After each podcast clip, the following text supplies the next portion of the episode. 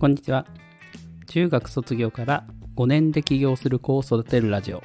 ということで、この放送は私、パーソナリティの神塾長が、これからの日本を生きる子供たちが自分の力で稼ぐためにやること、そして私たち保護者にできることを毎日5分程度で簡単に解説してお届けします。えー、本日のテーマは、えー、自分で勉強するためにはケテブレ学習法が最適というお話です。えー、今の、まあ、学校の現状をお話しすると、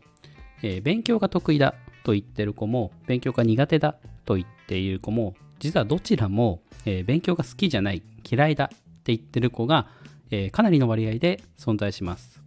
えー、それは、えどちらも、え同じ勉強をやらされてるから、ねえ親に言われてやらされている、え教師がこれが必要だと言ってやらせている、まあ、そんな現状が、えー、子供を勉強嫌いにさせていると、えー、考えられます、えー、そんなこと言ったって勉強はしなきゃいけないんだから嫌いだなんだって言ってないでちゃんとやらなきゃいけないよ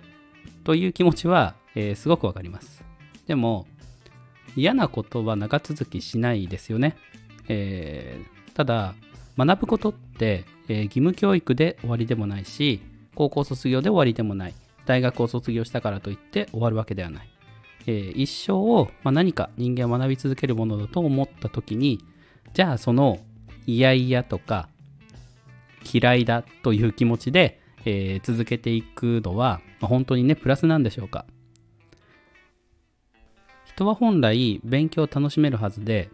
えーと、勉強が嫌いと思ってる原因は勉強自体じゃなくて、まあ、他にある可能性が高いんです、まあ、例えばえー、サッカーに置き換えて、えー、お話してみましょう。サッカーが好きな子多いですよね。でも、まあ、そんな楽しいサッカーの習い事を始めたら、こんなことが起きてしまったらどうでしょうか。えー、コーチが、今日は、リフティング10回が目標だ。それ以外はダメだぞ。え？リフティング？しかもたったの10回簡単すぎるよ。はい。できたらボール触るなよ。みんなができるまで待ってて。へえ。よーし。みんなできたかな？じゃあ次。僕、トラップが苦手だからトラップの練習しようかな。おいおい、話を聞いてなかったのか？次はシュートの練習だぞ。早くシュートの練習をしなさい。そんな、そんな練習に耐えていざ試合になったら、えー、この前 YouTube で見たかっこいいシュートを決めてやるぞ。ようやく自由にプレイできる。待て待て待て。そんなの教えてないよ。教えてないことはやっちゃダメだ。あ、シュートミスっちゃった。おいおい、あんなに教えてあげたのに。